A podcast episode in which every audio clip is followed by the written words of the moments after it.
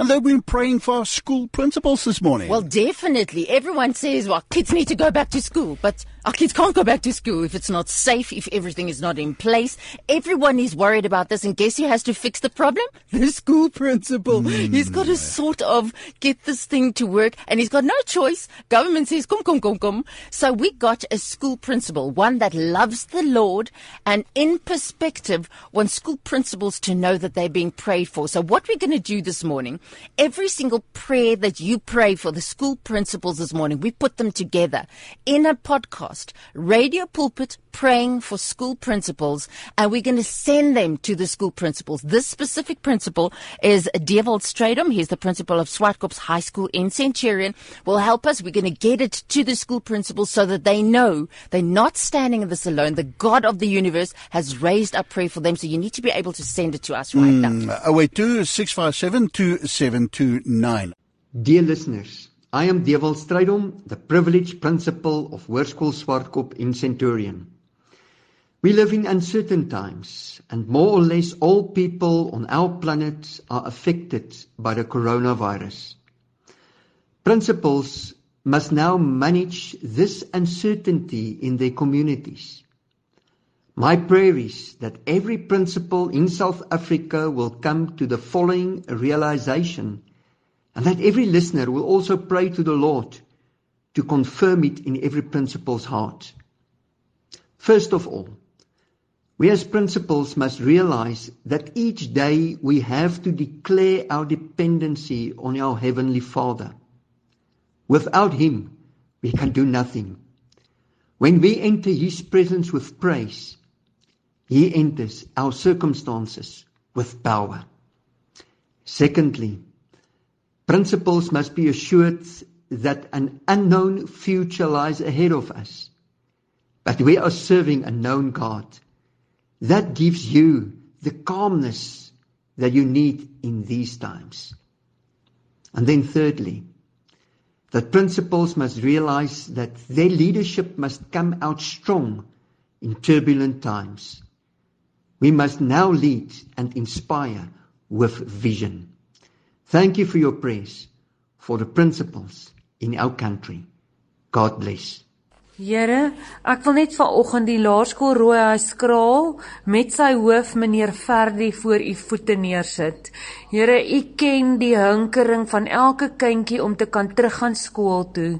Here, sal u gee dat hierdie tydperk asseblief vinnig tot 'n einde sal kom en dat die skole sal weet wat om te doen as die kindertjies terugkeer skool toe. Here, ons besef nou eers hoe belangrik skool gaan vir die kinders is nadat ons sien hoe swaar die ou kinders kindertjies kraai om nie onderrig te kan word nie, om nie sosiaal te kan verkeer met maatjies en vriende by die skool en met onderwysers nie. Here, ek vra dat U asseblief vir meneer Ferdi en Laerskool Rooihuis Kraal se onderwyseresse en onderwysers styf sal vashou in hierdie tyd en vir hulle 'n gees sal gee wat hulle sal wys waarna toe volgende. Here, gee dat hulle nooit sal ophou om hul passie te kan uitleef en dit is om ons kinders te onderrig. Here, dankie vir die goeie laerskool wat dit is. Here en so sit ek ook die res van Suid-Afrika se skole, skoolhoofde, onderwysers en onderwyseresse voor u voete neer. Here, dankie dat ons weet u is getrou vandag, gister en môre. Dankie daarvoor. Amen. Môre Wynand en Janine. Ek wil graag vir juffrou Madel, ons skoolhoof van Hannes Versagie Laerskool op Nigel aan die Here opdra vir môre Here Jesus, U is die koning. U is ons God. Ons wil in hierdie oggend vir Juffrou Madella aan U opdra, Here, wat 'n groot taak het. Here, sy staan aan die hoof van ons kosbaarste besittings.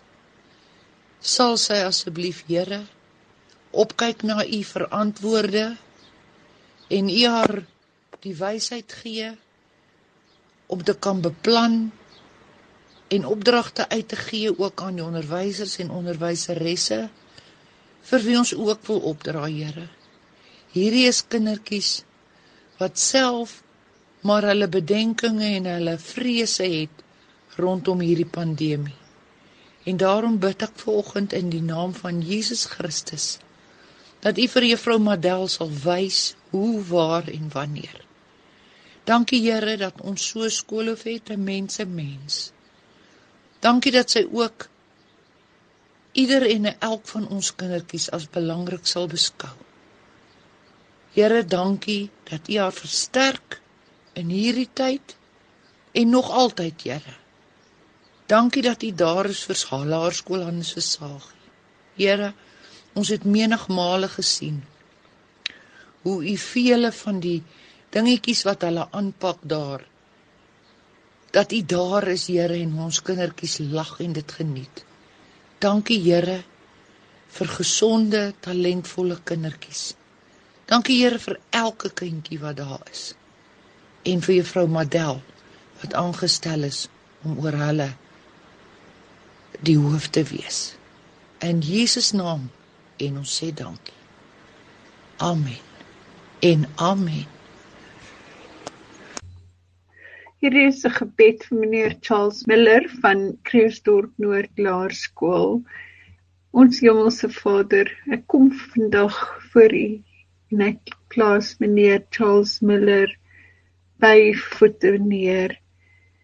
Meneer Miller het groot verantwoordelikhede, Here, en ek vra dat U hom sal onderskraag om die wysheid sal gee om hierdie tyd ehm um, al die nodige bystand aan sy leerkragte kan gee sodat hulle saam kan staan en hierdie skool vorentoe dra tot voordeel van die kinders wat in hulle skool geplaas is om te leer en ook die Here te dien.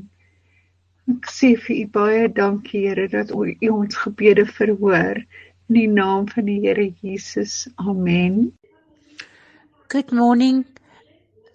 We pray for all the principals in South Africa, that our Heavenly Father will bless them with strength, courage, and love through our Saviour, Lord Jesus Christ, to give them strength to carry on no matter what the situation is. We've always had the best, best principles that we know of. And they need all the praise that we can give them. And we thank thee in Jesus Christ. Amen and amen. Here Jesus, ons God en Vader, Here. vir elke hoof, Here by ons skole. Ons vra dat die Here vir hulle wysheid en insig sal gee. Dankie vir oggend, Here. Ons weet dit is nie altyd maklik nie, maar ons vra Here vir u wysheid en insig. Ons vra vir u genade. Dankie vir oggend, Vader. Ons vra dit in Jesus naam. Amen. Ons dierbare Here Jesus, ek dra vanmôre Dr. Kempen van die Gateway skool in Rymsig aan U op.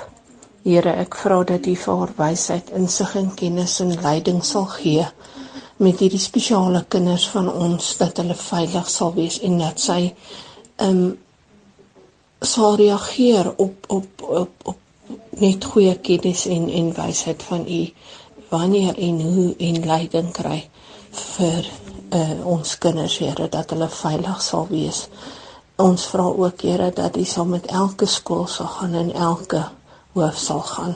Ons bid dit alles nie om dit te verdien nie, maar alleenlik uit genade uit. Dankie. Amen, Here. Appa Vader, ons wil kom, Here, ons wil net vir al die kinders kom bid en vir al die onderwysers, Here, vir die ouers wat almal deur gaan met hierdie virus. Lockdown, Papa Vader.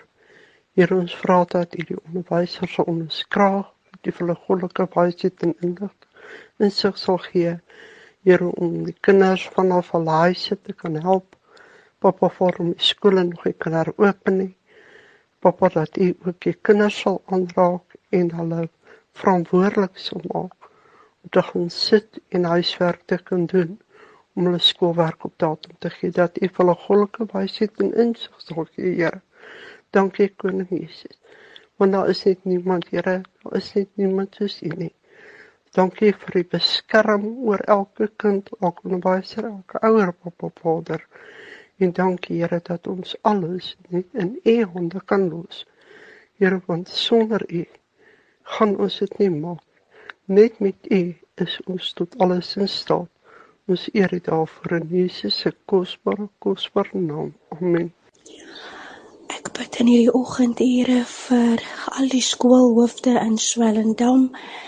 Meneer Jaco Swart Swellendam Laerskool, meneer Langeveld Laerskool Wiartipit, meneer Solomons Laerskool Bontebok Primêr, Hoërskool SSS meneer Adonis, asook die skoolhoof van Hoërskool Swellendam.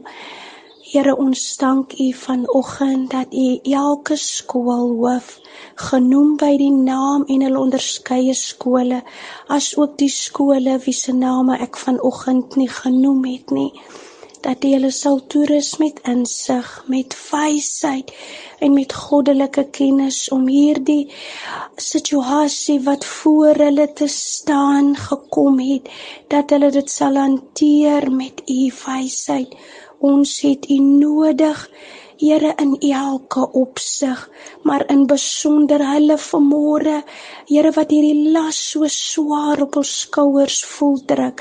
Dankie vir leerkragte wat hulle ondersteun, ouers wat hulle ondersteun. Ons bid vanoggend dat U Uself aan elke skoolhoof en leerkrag sal openbaar soos wat U weet hulle U nodig het in Jesus se naam. Amen. Here, ek dra elke skoolhoof, elke onderwyser, elke onderwyseres aan U op wat in hierdie bitter moeilike en onsekere omstandighede hul roeping probeer uitleef en by hul skoolkinders probeer uitkom. Aan die ander kant, Here, vir elke kind, hulle wat in baie moeilike omstandighede probeer byhou by die kurrikulum daar waar tegnologie en goed soos WhatsApps en foonsyn en daardie tegnologie baie gebrekkig of skaars bestaan en besonder vir daardie kinders Here dat U ook vir hulle sal deurdra dat hulle hierdie skooljaar op 'n suksesvolle noot sal kan afsluit in Jesus naam. Amen. Vader, ek bid U woord wat U sê vir altyd sal vas staan oor Laerskool Midwil en Disa Pre Primêr. Die Here sal julle seën en julle beskerm. Die Here sal tot julle redding verskyn en julle genadig wees. Die Here sal julle gebede verhoor en aan julle vrede gee. Amen.